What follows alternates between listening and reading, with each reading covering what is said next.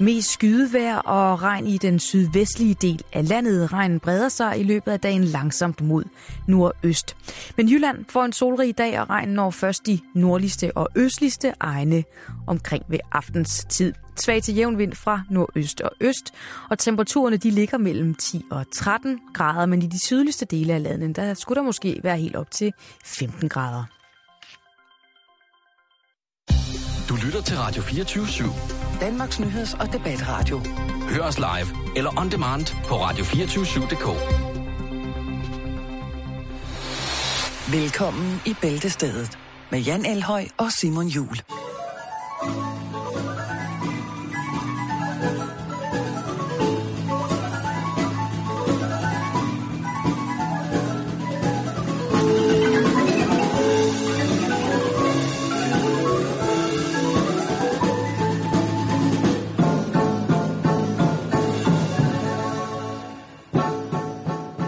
Yeah. Der var den. Der var den. Den, den lirakasse jam, vi altid har let efter. Den har, øh, den har Jakes nu fundet. Den har været undervejs et stykke tid. Den har været undervejs et stykke tid. hvor det. Nej, Ej. hvor er det fedt med lirakasse jam. Det er jo en af de ting, man mange gange glemmer at have med Ja. i sit liv. Jeg var bare lidt ked af, at de ikke kunne spille den der fra Mols til Skagen. Den var så god. Ja, men ja, de snakker jo ikke dansk og kender, jo ikke, kender det ikke, og vi havde ikke noderne til det, og, og, de var, og der, der var jo kun, altså man skal jo vide en ting, når man sætter et lirakasse jam op, det er jo, hvis der er en ting lirakasse mænd og piger vil, når de så møder hinanden, ikke, så er det bare jam. Ja. Så skal spildåsen æderrådme krydres op for slap for fulde gardiner, og så er det altså 0 til 100 på to sekunder. Og apropos Jam, så skal vi lige have en lille opdatering omkring Nickelback. Altså, du mener... Ja.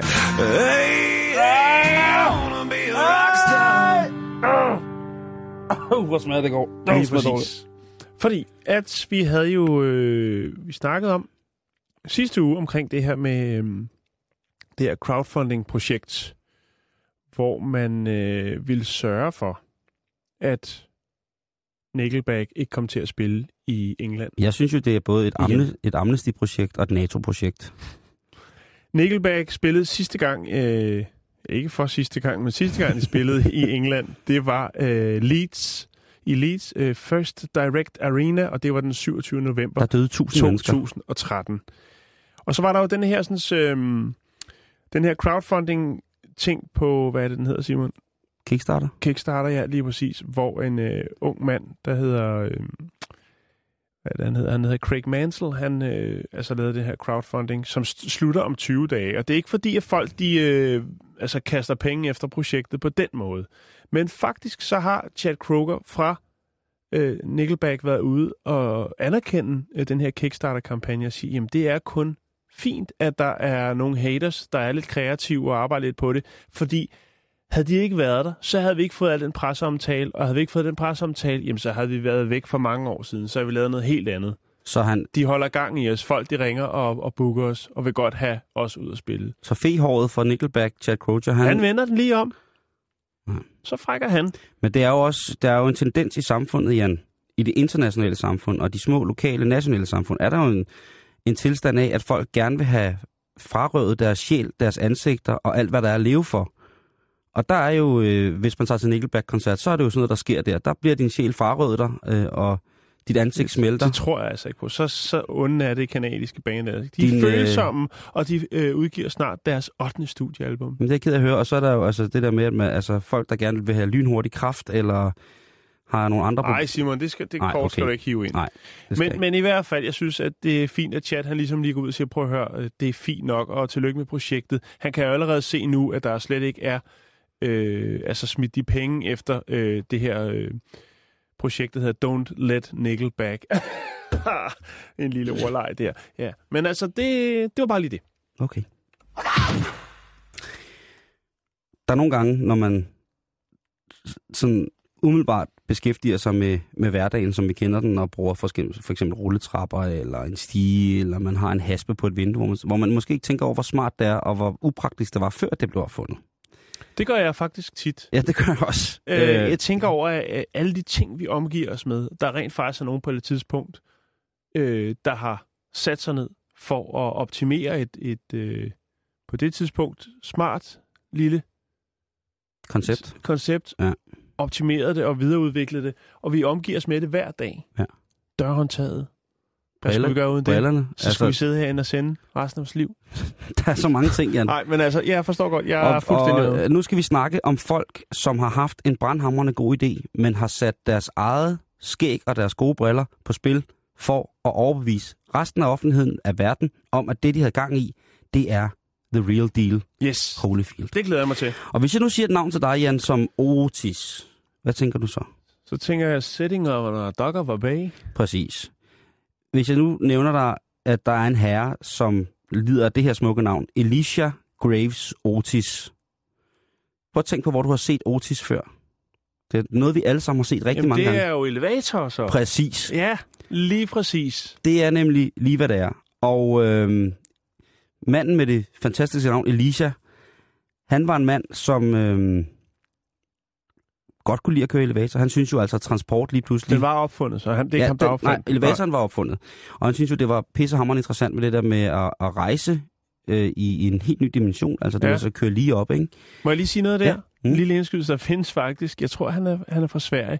Der findes faktisk en fyr på YouTube, som har filmet, at han kører elevator. Han kører i, i sådan et par tusind elevator rundt omkring, hovedsageligt i Skandinavien. Det, Ham Det er nørderi. ham, ham skal vi lige finde.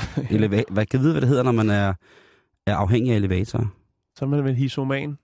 Åh, oh, For det hedder vel en his eller noget af den. nå, jeg er på svensk. Ja. Nå, ja. Nå, i hvert fald, øhm, Elisa han var glad for elevator, men han synes også, der var et problem, fordi i starten af elevatorens levetid, elevatorens ungdom, da vi begyndte at sætte mennesker ind i det, og det ligesom blev gjort til sådan mere almindelig transport øh, vertikalt, så skete der også nogle gange det, at kablerne knækkede. Ja. Og Det er jo en, en frygt, som folk stadigvæk har den dag i dag. Jo. det er jo generelt nok derfor, at folk er bange for at køre elevator. Ikke? De er jo bange for, at de falder ned eller bliver stok og har klaustrofobiske anlæg. Jeg, har jo, jeg er jo opvokset i et hus med 14 etager. Mm. Og hvad jeg ikke har øh, tænkt på af kreative ting, og hvad der kunne ske, og drømt øh, og mærkelige ting med, at når jeg trykkede på, øh, nu boede jeg på femte, når jeg trykkede på femte, at den så var, eller når, nej, når du trykkede på 14. at der så, den gik i stykker, og så ligesom den fortsatte op, så du ligesom blev skudt op som sådan en raket. Der var også en alle- kælder, og der drømte jeg så, at, at øh, man nogle gange kunne køre ned i en kælder under kælderen Yes. som var den uhyggelige kælder. Oh. Det var sådan lidt mareridt, men det, så jeg har også haft lidt med. Jeg har ikke noget med det i dag, men, men det kom til nogle gange frem i drømmene. Nå, For at ligesom sørge for, at elevatoren ikke bare styrter durkt lignede ned i den visse død, så tænkte han, der må være en eller anden måde, hvorpå at jeg kan lave en bremse, sådan så at hvis kablet springer, så sidder elevatoren i spænd og kan ikke rykke sig. Og det får han lavet. Jeg er ikke helt sikker på, hvordan det virker, men han er altså manden, der har opfundet elevatorbremsen, altså nødbremsen i elevatoren. Og der er vist noget med, det er sådan en, jeg har siddet og kigget lidt på nogle konstruktionstegninger, og jeg er meget, meget, lad mig sige det på den måde, jeg er ikke god til at tyde de der tegn. Og, men det ligner, altså det er noget med, at der sidder en fjeder, der i tilfælde, som sidder, som sidder, som sidder trykket sammen, og i tilfælde af, at der sker et brist på kablet, jamen så springer den her fjeder øh, og ligesom udvider sig til fuld længde og sørger for, at elevatorrummet ligesom øh, er klemt fast, enten i kablet, der øh, ovenover, eller i, i, imellem siderne på, mm. på skakten. Og det er jo rigtig, rigtig, rigtig smart. Men folk var jo ikke begejstrede. Altså, der sker jo ikke noget med elevatoren. Selvfølgelig skete der jo noget med folk, når de faldt ned i elevator. Så i 1954, der øh, tog han til verdensudstillingen. Og der sagde han, prøv at høre, nu må I kigge på, hvad jeg kommer med. Og så byggede han et 6 meter højt tårn, som han satte en elevator op i, og folk kunne se ligesom ind i elevatoren. Og der satte han så ind i elevatoren på øverste etage, og så klippede han kablet over. Og elevatoren rykkede sig ikke ud af stedet. Og så stod alle folk der. Man kan lige forestille sig det i sort og hvid, hvordan folk står og klapper. over, Ja. over. Her er det Elisa, der beviser, hvor smukt og nemt det kan gøres at sikre alle elevatorer transportable ting Worldwide. worldwide. Så han var ligesom, øh, han satte ligesom sit liv og lemmer på spil, og øh, ja, men altså, efter at han ligesom havde fået øh, vist, at det virkede, ikke? Så kan man jo sige, det er jo stadigvæk i dag i hele verden, hvor man ser hans navn stå i elevatorerne som værende, ja, Så altså man burde faktisk sige tak, Otis, hver gang man træder ud i en elevator. lige præcis. Så skal du tænke op i himlen, der sidder Otis nemlig, øh, og er mand stadigvæk. Og så skal man bare tænke tusind tak, fordi at øh, du sørger for, at vi kan beskæftige os med, med transport, med vertikal transport uden at flyve. Det er autom- automatiseret vertikal transport, det er glimrende, det er glimrende. Grant McIntosh, han er vild med motorcykler. Han er tosset med motorcykler. Og øh, så er han vild med at lave tøj til andre motorcyklister også. Lædertøj? Ja, og det her, nej, Nej. netop. Og Nej, det, men det har udmundet sig i tøjmærket, der hedder Dragon Jeans. Og det er cowboybukser med indbygget kævler. Så du ikke slider hud, kød og knogler til en sådan klam masse, hvis du vælter af dit selvmord med styr. Så det, det er lidt mere noget moderne noget. Vi er lidt Det er det. tiden her. Altså skepsisen igen har jo været sindssygt høj, fordi at hvis man køber noget motorcykeltøj, dertil indrettet motorcykeltøj, om det er en helt læderdragt, eller om det er et uh, smart slidstærkt bævernylon-materiale, som indeholder en Gore-Tex-membran og nogle spænder og nogle trisser og noget, ikke? så skal det jo ikke... Altså, du kan ikke køre på motorcykel og være safe rent beklædningsmæssigt, og stadig se godt ud. Det kan du bare ikke i dag. Når man kigger på de der folk, som kommer kørende i trafikvest og med, med bævernylon, kedeldragt og alt muligt med... Jamen, det ser jo reelt ud. Men hvis man, to be wild. du kan ikke, hvis du er badass, ikke, så kører du jo selvfølgelig uden styrthjelm med langt hår, læderjakken åben, bar mave, stort bæltespænd, korporstøvler og øh, gamasjer. Ikke? Det, det kan ikke være anderledes. Harley Davidson. Så, Gamasjer. lige præcis. Så man har i mange år ikke kunne se både cool ud og være, så være badass på en cykel, og så stadig være sikker. Rent ekviperingsmæssigt.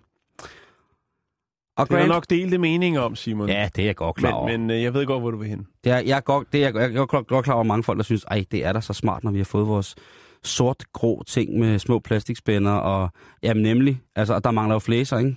Du ser jo ikke en ny, moderne, tætsiddende, både beskyttende for vind og vejr, og i tilfælde af fald, jakke med, med, med frynser på. Det gør du ikke. Nej. Altså, der skal du ned til, til den håndlavede, der skal du ned til indianeren, og hente den håndlavet med læder, håndskårende læderflæser, indfarvet med plantefarver og store blå sten i emblemer syet på som, som smykke. Altså det, nok om det.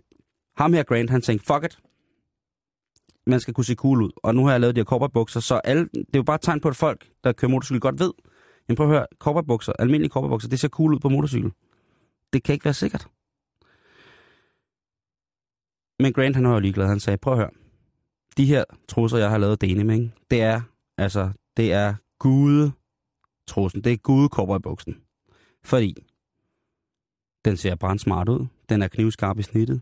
Og den kan altså skåne dig, hvis du krøller af dig selv, hvis du krøller af kværnen et eller andet sted med flere hundrede kilometer i timen. Og slår folk- sig, eller lige Ja, ja, man får sikkert nogle blå mærker, men den der masse af kød, knogler og, og hud, Som... som bliver holdt på plads som en hamperryg i net. Lige præcis. Det er ikke sådan, at vi skal have en sporhund ud, og, eller en svejserhund ud og gå og samle dine små kødstykker op i løbet af, af, af hvad hedder det, nødsporet. Så han lægger sig ned bag en motorcykel Grant med en snor i, og så siger han til sin kammerat, nu klapper du bare håndtaget i bund. og så sidder jeg på min korporbukser, og jeg ligger på min korporbukser, imens du giver den fuld slæde, og du skal op over 100 km i timen. Så øh, han bliver trukket i sine korporbukser op til 100 km i timen, og så lidt over, og så bliver han altså trukket for fuld gardiner derudad. Og så rejser han sig op bagefter. Folk er jo, altså han rejser sig op, intet er sket. Han viser slidmærkerne på bukserne, men at hans englehud indenunder er fuldstændig intakt. Igen et eksempel på, at hvis man skal have noget Det er igennem, vel også den, rigt, den eneste måde at reklamere for sit produkt på, hvis man ved, Jamen, det holder. Jeg tænker, præcis. tænk på, hvor meget vi bliver fyldt med visuelt, når vi åbner op for øh, ja, internettet eller øh, tv, med, hvor man tænker, ah, det er vist ikke helt rigtigt, det Mm. der. Altså, ting til at fjerne kalk på væggene i badeværelset, ikke? Hold Ja. kæft, mand. Ej, Eller jeg pletter på tøjet, ikke? Ja, jo, jo, Eller ovenrens, der skal... Ej, jamen altså, nå. Den sidste, vi lige skal om her, det er Kashmir Seklan. Og Kashmir, han var, udover at være en katolsk præst, så var han også en opfinder af Guds nåde. Det kan man vist godt sige, hvis han var katolsk præst. og han, som i, øh, altså, i sit præsteembe, der kiggede han jo på verden med, med fundrende øjne og tænkte på, at der sker alt for mange ting. Folk dør, og der bliver sk- skudt folk. Så han gik i gang med at finde ud af, hvordan man kunne stoppe en kugle. Og det er altså opfinderen af den skudsikre vest, som vi snakker om her. Han fandt øh, til at starte med i dag, der er jo alle mulige forskellige kompositmaterialer, man bruger. Men til at starte med, så var nogle af de første skudsikre veste, som var praktiske og ikke sådan nogle store jernplader, øh, en speciel et specielt vævet silkeprodukt. Ja, det vil vi faktisk snakke om for et stykke tid siden. Der kommer et, et nyt nu, som er endnu bedre, Lige præcis. hvor man tog, hvad var det, man tog? Åh, jeg kan ikke huske det. Noget med nogle æderkopper og nogle silkelaver, man ligesom huggede op med hinanden, og så Ja. fik man noget, der var slidstærkt. Nå, undskyld. Men hvordan, hvordan sikrer man sig, at øh, det virker? Det gjorde man selvfølgelig ved at bede sin kammerat om at skyde en otte gange i brystet foran de mennesker fra militæret, som skulle eventuelt øh, investere i pro- projektet. Så de gik op på øh, taget af hans højhus, hvor de boede, og så hans kammerat skød ham otte gange i brystet, hvor han lå og rallede, og så rejste han sig op og sagde, det er helt okay, jeg har det helt fint, det er okay, det godt nok. Og så hans ven, han blev så begejstret, så det endte med, at de stod og skød hinanden op på taget, også militærets repræsentanter. Så gik alle sammen rundt, det er fantastisk, det er jo, jo, jo, jo, nej, hvor er det godt, det her, det er, uh, uh. Men ordren kom i hus. Det kan jeg love dig for. Det kan jeg love dig for. Og der er lige den sidste her, som øh, i 1983, der øh, er der professor Giles Brindley, ham skal vi alle sammen hy- hylde rigtig meget, fordi han var en af de første til at vise, at øh, medicin kunne have en indvirkning på, om øh, mænd kunne fuldbyrde deres rejsning. Og øh, Den blå pille. det er jo så hvad? en af tingene, der er kommet ud af det Nå, blandt andet. okay. Ikke? Men øh, en af hans øh, lectures, han skulle holde for en flok urologer, altså peniseksperter, det blev altså gjort med øh, hejsflag, for ligesom at vise, at det virker fint. Det er god stil. Det er rigtig god stil. Så øh, det er altså bare en, en lille en lille godbid til jer, der sidder derude, som er opfinder. I skal altså huske 100% at gøre det selv, før at det overhovedet virker. Det kan godt være, det er mærkeligt, at det ender galt, men i værste tilfælde, så dør du. Der er Nej. rigtig mange tilfælde, hvor det er gået galt. Det kan vi Mm. tage hul på en anden dag. Der er faktisk en del sjove historier der, Simon.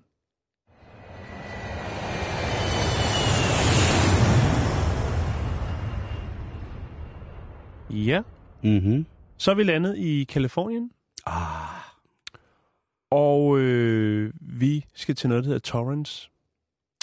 Der bor der en, øh, en, en englænder, som hedder Darren Chick. Og øh, Darren, han har boet der en rum tid, og øh, ja, han anskaffede sig en papegøje. En afrikansk grå papegøje. Og for fire år siden, under noget rengøring, lidt ligesom den historie, vi havde sidste uge, der vælger denne her grå afrikanske papegøje altså at, at smutte ud af døren. Den flyver væk. den skrider. Det er fire år siden, Simon. Ja. Øhm, så her for en uge siden, så er der så en kvinde, der hedder Teresa Miko, som øh, foretager et opkald til Darren. Hun har nemlig selv mistet sin grå afrikanske papegøje. Og øh, hun har sat op, den har været væk i, i, i nogle måneder, og hun har sat en seddel op, hvor hun efterlyser sin grå papegøje. Mm. Og så er der nogen, der har fundet en grå papegøje. Og de kontakter sig hende og siger, vi har din grå afrikanske papegøje her. Men hun kan godt se, at den, den ligner ikke helt hendes papegøje. Men det er jo den samme type. Okay. Øh, men hun finder så ud af, eller tager den til en dyrlæge, som så kan konstatere, at øh, den her grå papegøje er chippet. Og derfor kan Darren Chick og hans grå afrikanske grå papegøje så genforenes efter fire år, Simon. Nå, det er jo altså en Og så- solstråle Ja, og så kniber Darren selvfølgelig en tåre, fordi Mm. når han skal transportere den væk, så bider den ham godt nok og sådan lidt. Der er lige lidt, øh, men den har også været væk i fire år. Ja, den og den har lige så været hen om, altså hen om blokken et par gange, ikke, kan Ja. man sige. Den har mødt nogle mennesker. Øh, og det der så er, er apropos at øh, møde nogle mennesker, det er faktisk, at den øh, har fået et nyt sprog, mens den har været væk.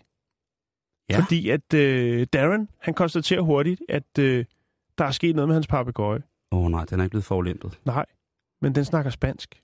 Hva? Ja. den øh, har fået tre nye øh, tiltag. Øh, den snakker ikke engelsk mere, den snakker spansk. Ja, øh, den sig. kan gø som hunde. Klar dog. Øh, så kan den sige, I'm from Panama. og så kan den sige, what happened? Altså, hvad skete der på spansk? Det er, de, det er det, den har lært på fire år. Den har åbenbart været en form for udviklingsstudent. øh, Det er simpelthen den mest fjollede historie. og så Darren Chick, han, altså, det er jo hans papegøje, det er han jo godt klar over. Den er jo chippet, og da han, det opkald bliver øh, foretaget, så spørger han, om han, øh, øh, Teresa, om han mangler en papegøje. Så siger han først, nej. Øh, men så jo, det, men det er jo fire år siden. Han tænker, den er jo væk, han har grædt, og du ved, tændt et lille lys og så videre. Men så kommer han tilbage. Flydende spansk, du. Ej, det er Der altså er noget med de papegøjer. Vi har haft en papegøje, der opklarede en morsag, ikke? Jo, Hvad var det, ja. vi havde sidst? Øhm, Hvad var det, det var? åh, det kan jeg huske. Det var noget om, de blev gamle, ikke? En gammel, gammel papegøje. Jeg kan ikke huske det, men i hvert fald, det, det er noget, vi skal beskæftige os Ja, med. jamen, der, der der, er- der er noget om snakken. De det- det, kan altså noget, de der øh, Det papegøjer. kan, det kan de i den, i den grad. Altså, jeg er vild med det. Jeg synes, det er i orden. Den europæiske multikontinentale association EMCA er ved at overtage det meste af Europas erhvervsliv. Det er det, der hedder harmonisering. Det er det, der hedder harmonisering, Jan. Ja. Bare Og det er, det er jo... Øh, jeg forstår nu, at vi skal have en test. Jeg skal udsættes ja. for en test. Ja, det skal du. Og sjovt nok havde jeg faktisk kigget på den samme, nøjagtigt den samme test til dig. Er det rigtigt? Men jeg sprang hurtigt fra igen, og det kan vi vende tilbage til, fordi jeg kan godt mærke på dig, at du er ret ivrig for, at jeg skal udsættes for den her vi unge test. Du må også gerne give mig den, hvis det. Nej, nej, nu... Okay. Øh, fordi det, og den er kort. Den er, den er ret kort, Jan. Øhm, og det er jo, altså, vi unge testen. Det kan også være, at, at du er bedre til at tage den, fordi du måske skal have noget inspiration med ungerne til, hvad der skal ske i efterårsferien. Jo, Øh, så jeg har taget testen. Hvad skal du lave i efterårsferien? Det er simpelthen den test, vi skal lave nu.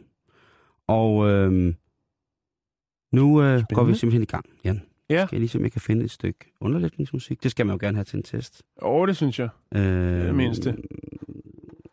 Skal jeg se en gang. Jake, jeg mangler min, øh, min, min, min un, vi unge testplade underlægningsmusikken. Der var den. Ja, det er godt, det der. Okay, spørgsmål 1 ud af 7, Jan. Hvad er dit yndlingsfag i skolen? Er det historie? Er det hjemkundskab? Eller er det idræt? Det må være idræt. Det Eller det er idræt. det havde jeg næsten forudset. Spørgsmål 2 ud af 7. Det er lørdag eftermiddag. Hvad vil du helst lave? Jeg vil bage en kage med min mor. Jeg vil gå en lang tur med mine veninder. Jeg vil i biografen med mit crush. Hvad laver du lørdag eftermiddag, med Jan? mit crush, simpelthen. Ja. Jeg... Øh... Hvad var det nummer to var? Den fik jeg ikke helt Jeg vil i. gå en lang tur med mine veninder. Ja, det er det, jeg vil. Det er, jamen, og så i de, i de farver. Ja. Yes. Så er det 3 ud af 7. Læser du meget? Nej, det er jeg ikke tålmodighed til. Jeg ender med at kede mig. 2. Ja, jeg elsker at læse, og jeg læser både til skolen og for min fornøjelses skyld. 3.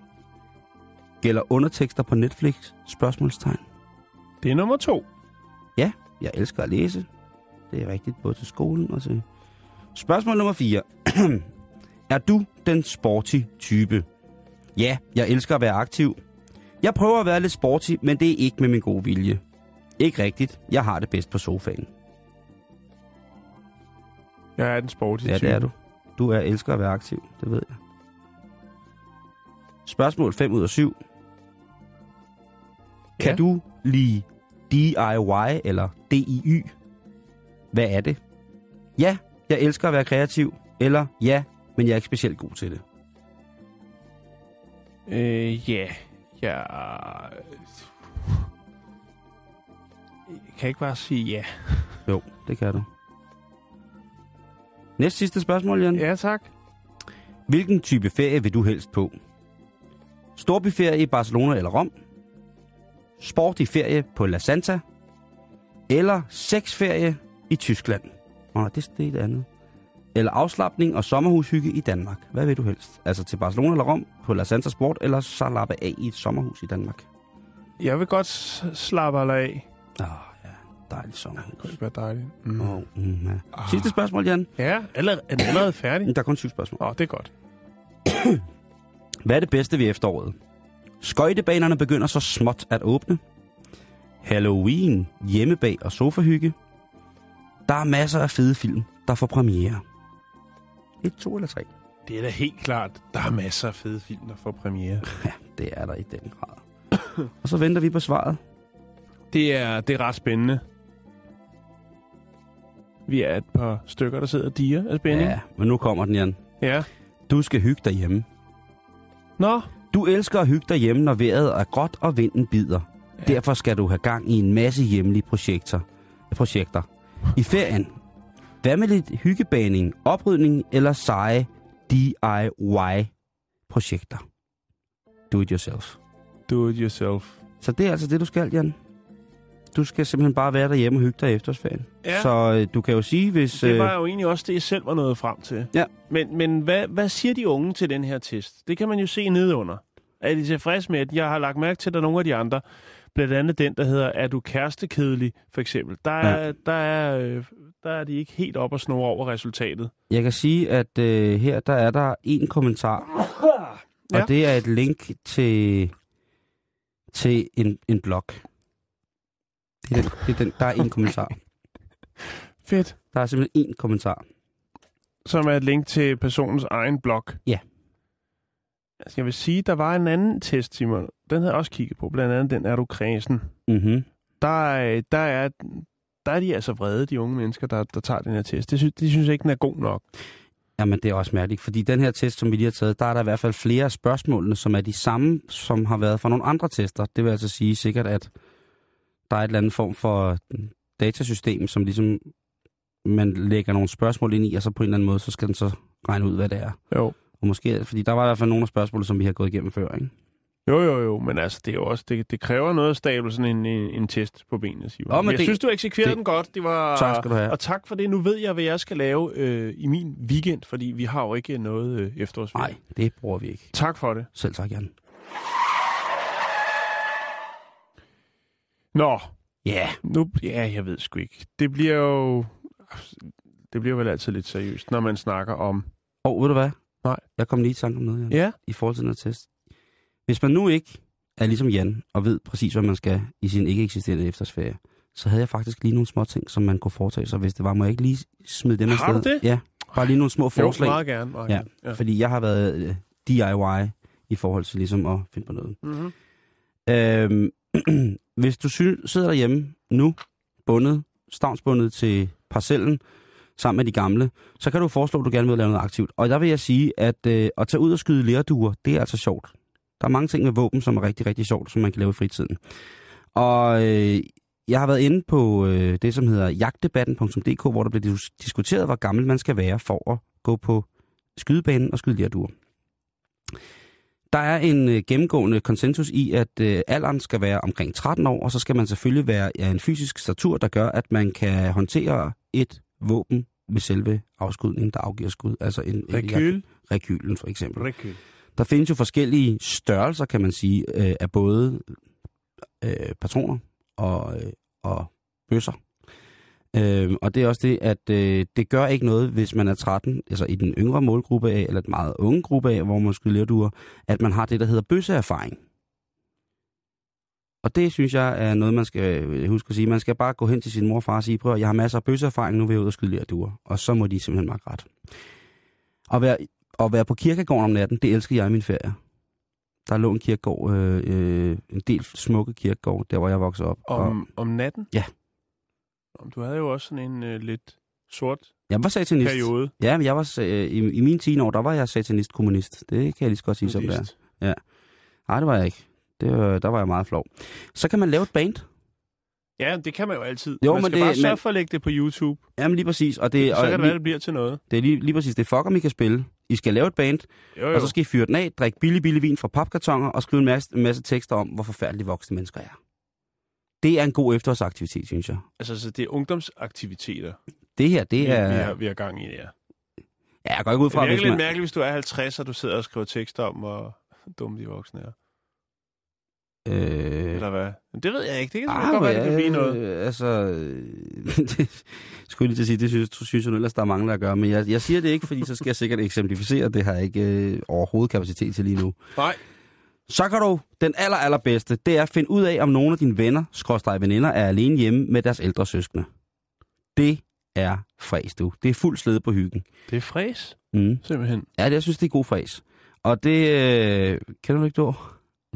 det gør Har jeg jeg. aldrig sagt det før? Nej. Det er god fræs, fordi, Hvor er vi henne i landet der? jamen, det man, er, øh, det er hjemme hos Simon Jul. Nå, okay.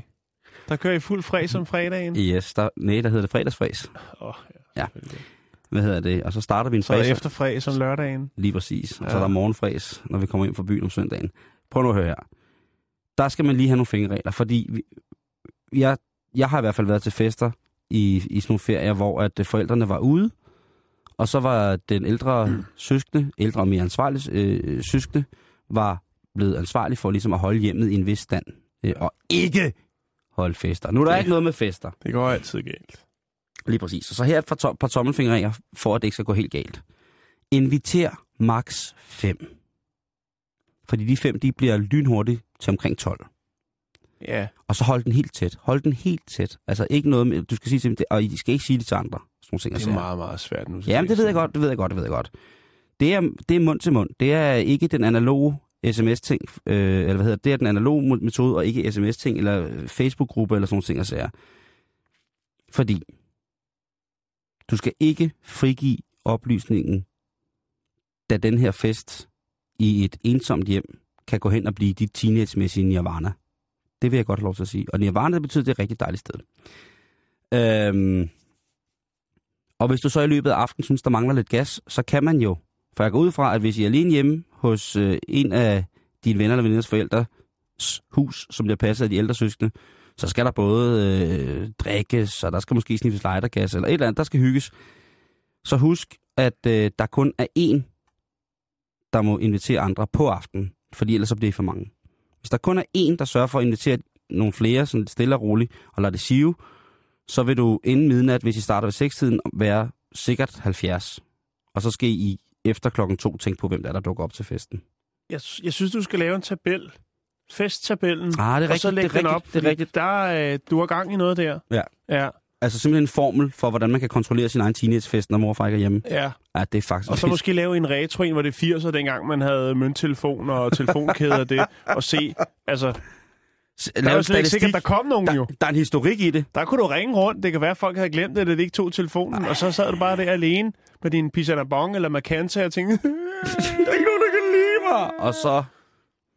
Du har fat i noget der, Simon. Tak, Jan. Ja. Og det var... Øh, undskyld, jeg lige lavede sådan en arbejder bare her. Jamen, men det jeg, er fint, du, øh, du, Fedt. du slutter af på toppen der. Tusind tak. Der kan du godt give dig selv en, øh, en, et bifald eller et eller andet. Nej, jeg tror bare lige, jeg tager sådan en her.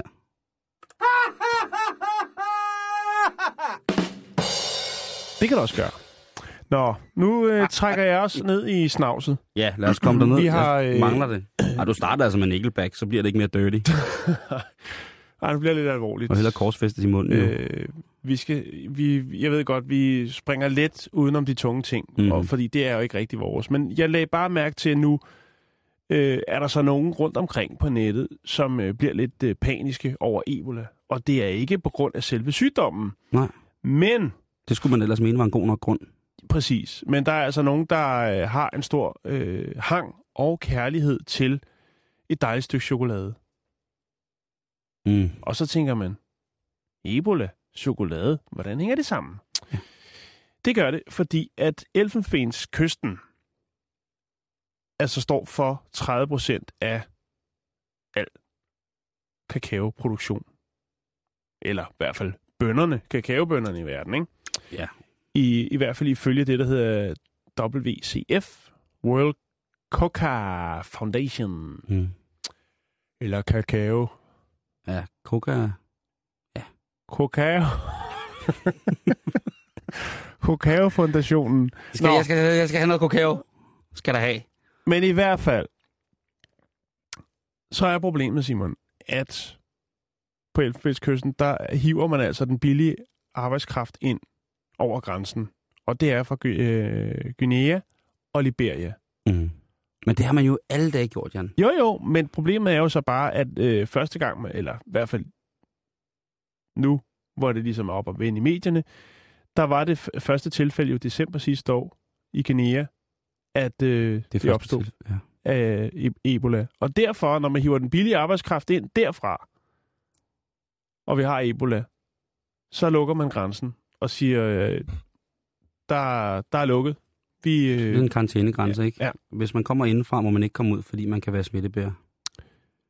Og det er jo så, at så kan man se, at de her øh, velnærede kaka, øh, hvad skal man sige, chokodrøn, der sidder rundt omkring i Europa, de går lidt i panik. Jeg har været rundt på nogle øh, Altså, det er jo ikke fordi, sådan, øh, hvad skal man sige, chokoladereserverne, de, øh, altså, der er hul på dem nu, og det, og, og det fosser ud. Men, men der sidder altså nogle, øh, nogle, Chokoladebaroner. nogle ko- chokoladebaroner, nogle connoisseurs rundt omkring, og tænker, skal vi til at købe stort ind nu, for at kunne sidde og snakke den øh, I, fremover? I altid og evighed. Og det, synes, det, er bare det, det er bare det, jeg vil sige. Det, det synes jeg skulle er ret vildt, at, at der så går panik i den, øh, når det gælder om den, den brune plade, ikke? Ja, så man er jo først et rigtigt svin, når man sætter chokolade over mennesker, ikke? Det er det, jeg altså, mener. så er man ved at være der som jo, jo, jo, jo. Og, men ja, det var sådan set bare det. Shit, mand. Det, Det er tænke på. Skal jeg lige komme med en, en arbejderbej til Elfenbenskysten?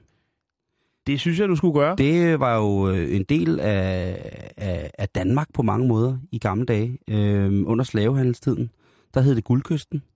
det er Og øh, der var vi jo øh, i Danmark pissehammerende dygtige til at øh, rent logistisk og øh, hvad hedder det sejle trekantsruten som det hed med med, med øh, hvad hedder det med gods fra fra øh, fra Danmark her i Danmark der var vi enormt gode til at altså når, når vi skulle handle når, når hvad hedder det den danske konge skulle handle øh, og hans kompanier skulle handle med nære så skulle vi jo have et eller andet som vi ligesom kunne købe dem for og der var vi altså gode til at have øh, sprut og våben med til til Afrika så det kunne vi lige gøre her også små blegefed. Så sejlede man til Afrika, til Elfenbenskysten blandt andet. Og øh, der havde man, øh, den danske konge havde lavet en aftale med en lokal stammehøvding, som så forsynede, øh, hvad hedder det, danskerne med, med afrikanske slaver. Og det var så det første ben på øh, trekantsruten. Og derefter så sejlede man så øh, transatlantisk til USA med de her, øh, med de her slaver. og så fik vi lidt, lidt penge og jo måske noget tobak med tilbage til, til Danmark. Øh, igen tilbage over øh, Atlanten, ikke? Øh, og der er altså, så Danmark har et, et fint, fint, fint, fint historisk øh, relation til Elfenbenskysten. Der handlede vi rigtig, rigtig meget med mennesker nede i rigtig mange år. Det var, det var Øh, flot. Ja, ikke? Jo. Det, var, det kunne vi lige være med på. Det var mode dengang, og selvfølgelig skulle vi være med på mode. Det var ikke være anderledes. Jamen, tak for, for bonus Selv tak. Selv tak. Jeg har faktisk noget, øh, der passer så. Man lige kunne lægge oveni. Det vil jeg gerne have. Men det skal vi ikke, fordi du skal faktisk åbne ballet nu. Vi skal snakke om øh, cigøjnerpølsen. Og så Ja. kan jeg bagefter øh, lige hive slavekortet ind i, i, oven i hatten der. Godt. Og det har også noget med slaver at gøre der, fordi der er store, store problemer på den anden side af bæltet. Der er simpelthen kommet en, øh, en pølsekrise, fordi at der nu er en... Sundet? Ja, vi skal, øh, altså øh, Øresund. Ja, okay. Ikke? Vi skal til Sverige. Vi skal til Og Sverige. der er et kæmpe, kæmpe, kæmpe der er simpelthen gået racisme i, øh, i pølseindustrien derovre. Fordi, der er jo, det er jo alt. Jo, jamen, alt altså- altså, alt er racist. Ja. Ja. Alle, alle racist, alle racist, alle, alle racist, alle er Sverige, alle er racist. Øhm, Wallah. Hvad er det, der sker? Der er en pølse, der igennem mange år er blevet serveret i svenske gadekøkkener. Go to Kirk. Je, God, det kjøk. Jeg ved ikke, hvad man siger det. det er slet lidt. De har i mange år haft en pølse, som hed cigøjnerpølsen. Ja. Og hvem tørster tit og ofte ikke efter et stykke dejlig cigøjnerpølse i et brød med rejsalat ovenpå? Det er vi mange, der gør. Hvorfor Eller bare med kartoffelmos. Men cigøjner er jo et mad. Potatismos. Og i nogle steder så hedder en pølse en bamse. så, bamse med mos. en bamse, for jeg har en bamse med mos. Og særne en, en, en orangeret der. Sådan noget. Der smagte den, der smagte kortet. Prøv at høre. Cigøjnerordet er ikke et særligt flatterende ord for romagerne. Det må man sige. Øh... Men, men Roma er jo også et skældsord efterhånden, ikke? Det er der mange, der synes, ikke? Jo. Altså, der er jo de færreste, der bruger ordet, er tænkernøje omkring øh, cigøjnerne og, og, og, og, romerne, ikke? Øhm, som jo kunne være det oprindelige ord i virkeligheden for, for det her. Cigøjner er, et, er jo et, øhm, et ord, som der blev opfundet... Jeg, jeg kan ikke huske, om det var tyskerne, der, øh, der gik ind på det der. Øh, det skal jeg faktisk lige finde ud af nu. Men i hvert fald, den her pølse, den er, den er grund, grundlag til stor forår, fordi at den forening, der hedder Unge Svenske Romager, føler sig truffet rigtig, rigtig, rigtig, rigtig hårdt på deres etnicitet. Øh, og de mener, at øh, ordet, det er jo altså øh, i sammenhæng med... Øh, altså, det var jo skældsord øh, i, for mange, mange år Men, siden. men hvorfor hedder den øh, cigøjnerpølsen? Er det, fordi der er noget krydderi i? Eller? det kommer vi til. det kommer vi det kommer vi til, okay. Jan. Det kommer godt, vi til. Godt, godt. Øhm, jeg tror ikke så, som sådan, det er pølsen, de har noget imod. Det er navnet. Det er navnet, som, Ja. de, som de trigger på, ikke? Nå jo, men, men hvordan laver, reklamerer man for den? Nå, men du laver jo heller ikke en halalpaté, der hedder perkerpaté, vel? Altså, det gør man jo ikke. Nej, nej, nej. Det, Øh. Men det, det er jo også lidt noget andet. Det synes de ikke. Nej, okay. Det kan jeg godt, det synes de ikke, fordi det her, øh, Emir øh, Selimi, som er repræsentant for unge svenske romager, han siger, at det her, det leder opmærksomhed hen på en gang i, i hvad hedder det, altså det, det leder hen, Han har haft gang i historiebøgerne. lige præcis. Ja. I 500 år i Europa, der blev cigøjnerne brugt som slaver, som billig arbejdskraft, og blev udnyttet på den groveste, groveste måde. Øh, I 1600-tallet i Sverige, der myrdede man romager uden rettergang. Altså, de var øh, på alle måder stats- og nationalitetsløse. Mm. De var simpelthen ikke engang mennesker. Øh, og så var de selvfølgelig ofre for, øh, for nazisterne i stor, stor stil. Det kan de så ikke have været under 2. verdenskrig, fordi der var Sverige slet ikke med i krigen. Øh, men i andre lande, der var cigøjnerne virkelig, virkelig også øh, et mål for, for, hvad hedder det, for, for, for de tossede nazister, ikke? Øhm, så han mener simpelthen, at nu skal de annullere navnet cigøjnerpølsen. Mm. Men hvad er det så for et stykke mad, vi har med at gøre? Jamen, jeg skulle tænke, der er jo ikke noget ondt i det, fordi man vil ikke lave noget, altså... Altså, jeg har siddet på tyske landevejskroer og har fået cigøjnerschnitzel, Ja, som har været et super, super dejligt stykke mørt øh, svinesnitzel, med sådan en lidt, øh, lidt cremet, stærk paprikasauce til, og så nogle, øh, nogle, sådan nogle st- råstegte kartofler. Det var, altså man laver det jo ikke og giver det det navn for, at folk ikke skal købe det. Og jeg må indrømme, at jeg slet, slet ikke har overhovedet hængt mig i, at det hed cigøjner. Og Nå. at det øh, er et, øh, et form for, for, for skældsord for, for nogle af de her mennesker. Øhm, må jeg sige. Men øh, folk og humanister, der bliver spurgt om det her, er selvfølgelig klar på, at det, det, de skal selvfølgelig ikke føle sig truffet. Sådan er det jo i Sverige. Vi så jo altså bare Dan Park. Men jeg kan bare ikke, altså pølsen, emballage, jeg vil lægge billedet op lige om lidt på internettet, på vores Facebook-side. Den, der er en meksikansk hat på pølsen. Det er en pølse med en meksikansk hat på og en kaktus. Og øh, hovedsmagsgiverne, ud over øh, det normale kødaffald, som man laver industrielle pølser af, er øh, hvidløg og cayennepeber. Som jo ikke nødvendigvis er nogen dårlig kombi. Men øh, pølsedebatten, den kører altså i, øh, i hvad hedder det, i, øh, i for fuldgardin af Sverige nu. Og jeg venter jo bare på, at der er en eller anden øh, småfrikvid øh, franskmand, som siger, at prøv, at vi kan ikke kalde det her en fransk hotdog. Det har hverken noget med gastronomi at gøre, og det er for den sags skyld heller ikke noget overhovedet med det store moderland Frankrig at gøre. De franske kartofler, Hvornår får de også tæsk? fransk brød. Tyrkerduen? Åh oh, nej, den er god nok. Jo, det er fint nok. Det er fint. Jeg, Vi skal bare tænke ja. over det. jo. Men det er slut med noget at kalde noget cigøjner, selvom man forklæder det som en, øh, som en, øh, med en Men sombrero sådan og en kaktus. jeg, jeg skulle lige sige, så er der jo et eller andet helt galt. Altså, Ja, det er det, jeg mener. Vi bliver bare nødt til at tænke over det. Men de føler sig simpelthen, de skal høres nu, cigøjnerne i Sverige. Og Mm. mm. jeg håber, at de unge svenske romager, og romagerne i alt generelt, for, øh, for alt generelt almindelighed, får styr på, hvad vi må kalde vores fødevarer i forhold til deres øh, noble, ædle, nomade folkefærd.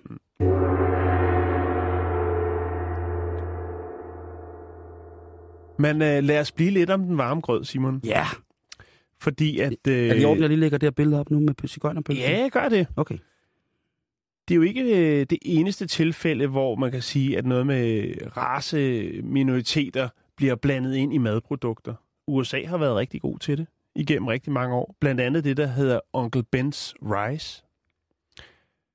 Som der sikkert nogen der kender, den her karakteristiske orange pakke med ris. Mm. Paraboiled ris.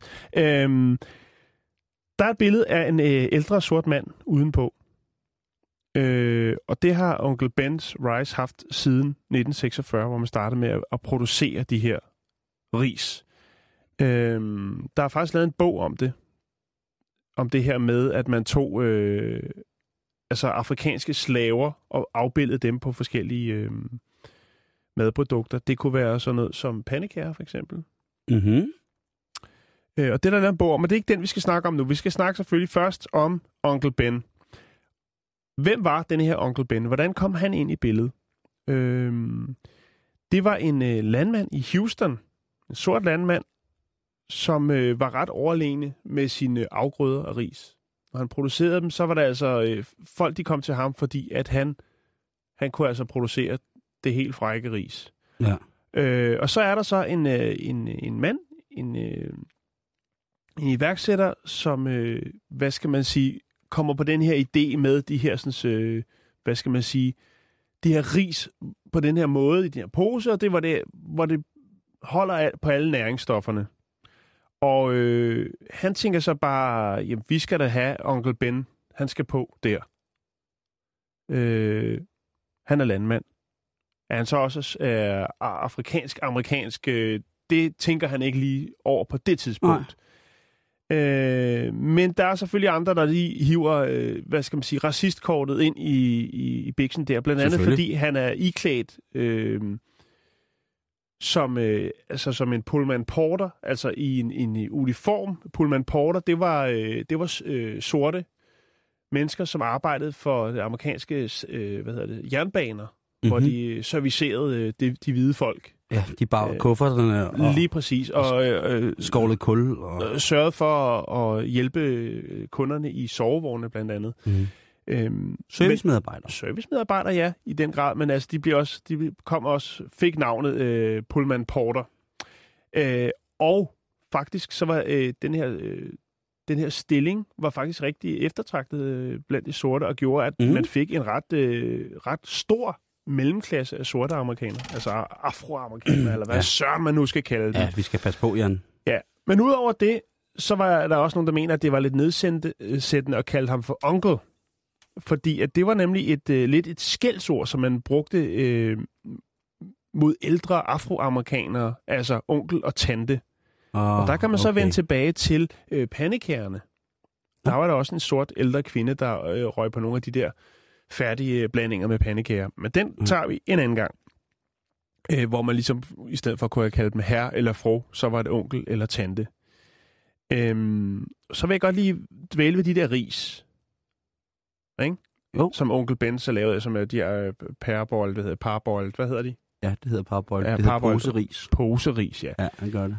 Det er noget, der blev opfundet af en øh, tysk skråstreg englænder, øh, forsker og kemiker tilbage i 1930, som hed Erik Husenlaub. Og øh, han opfandt altså de her parboiled ris.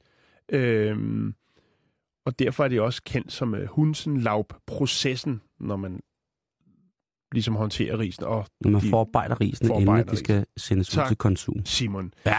Men er der mere Mange. af samme skuffe? Ja, Jeg har noget. Nå, okay. Chiquita-bananerne. Nå, det er hende der, hende der dame med bananhat. Det er jo faktisk i hele verden, at alle kender øh, den her smukke, kurvede kvinde, Miss Chiquita, Ja. fra bananerne ikke? Øh, man valgte at, at putte hende ind i brandingen af bananerne øh, for Chiquita i 1944. Den her sensuelle latinamerikanske kvinde med frugt på toppen. Øh, og det var jo noget, der satte nogle, øh, altså, satte noget i gang hos mændene i hvert fald, og måske også hos drengene.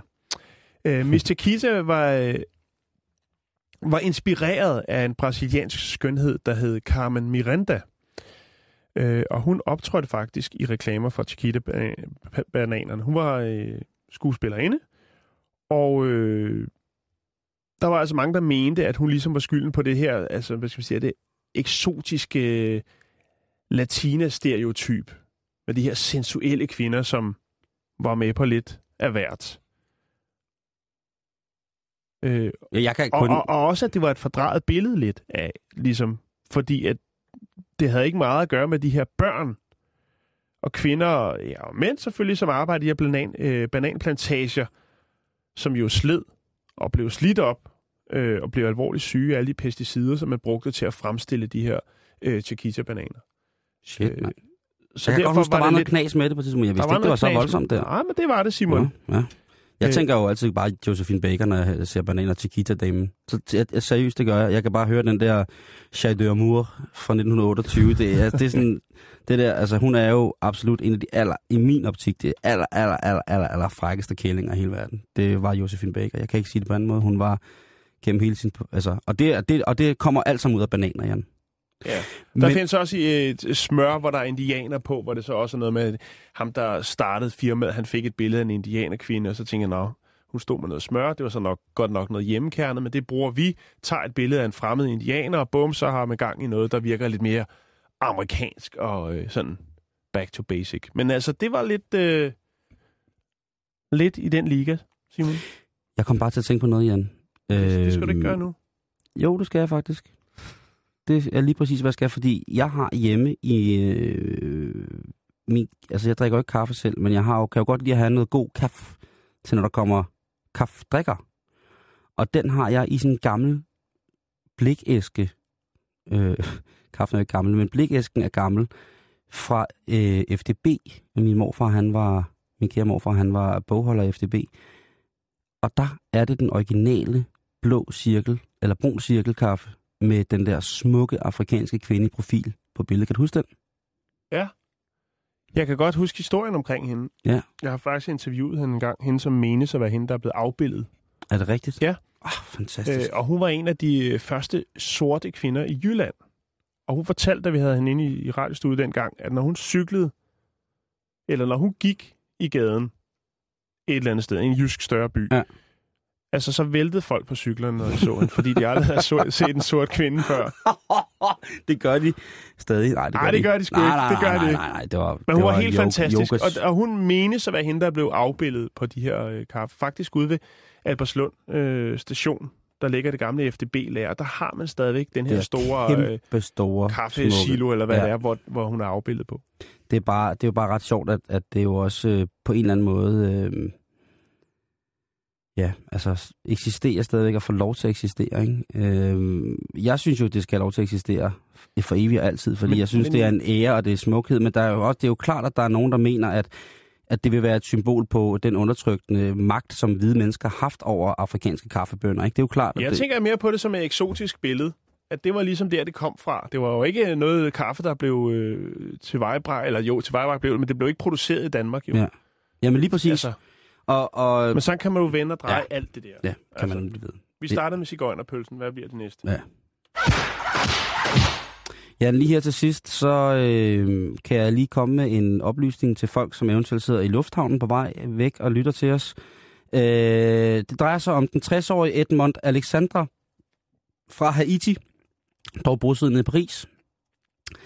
Han, øh, vi har haft den her øh, lange snak, øh, som vi satte i gang med Nidefenderen, altså den her lille mekanisme, der gør, eller de her små mekanismer, der gør, at man ikke kan læne sædet tilbage i flyet.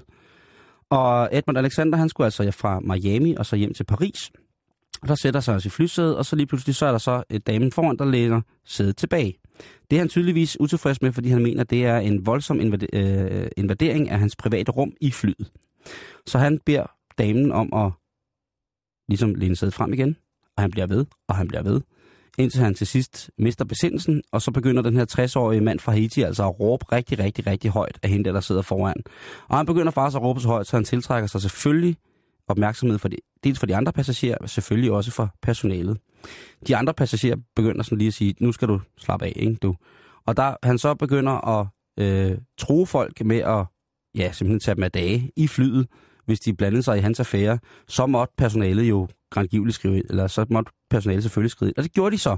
Det viser sig så, at, at Edmund, øh, Edmund Alexander på 60 er en utrolig stærk mand fra Haiti. Så han får altså pacificeret den første steward lynhurtigt, øh, midt ned i flygangen, imens han stadig råber, at folk de bare skal holde deres kæft eller skride hjem, eller så ruller han vinduet ned og smider hele lortet ud af flyet. øh, men nu er det jo sådan i amerikanske fly, at øh, de har det, der hedder... Øh, Kan man ikke rulle vinduet ned? der kan man ikke rulle vinduerne. De har det, der hedder Marshalls. Og et par af de Marshalls der, de får altså pacificeret den stærkt ophidsede haitianske mand, og øh, bliver nødt til simpelthen på flyvningen fra Miami til Paris og nødlande i Boston, hvor de så smider manden af.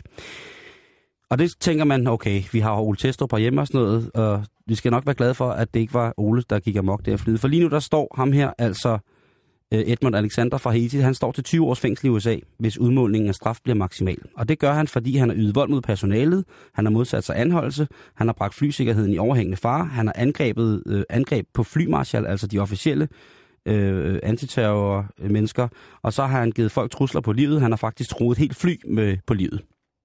Så nu må vi se, hvad der sker. Vi følger, følger med og ser, om han øh, får maksimal øh, straf. Det lyder umiddelbart som en ret øh, hård straf.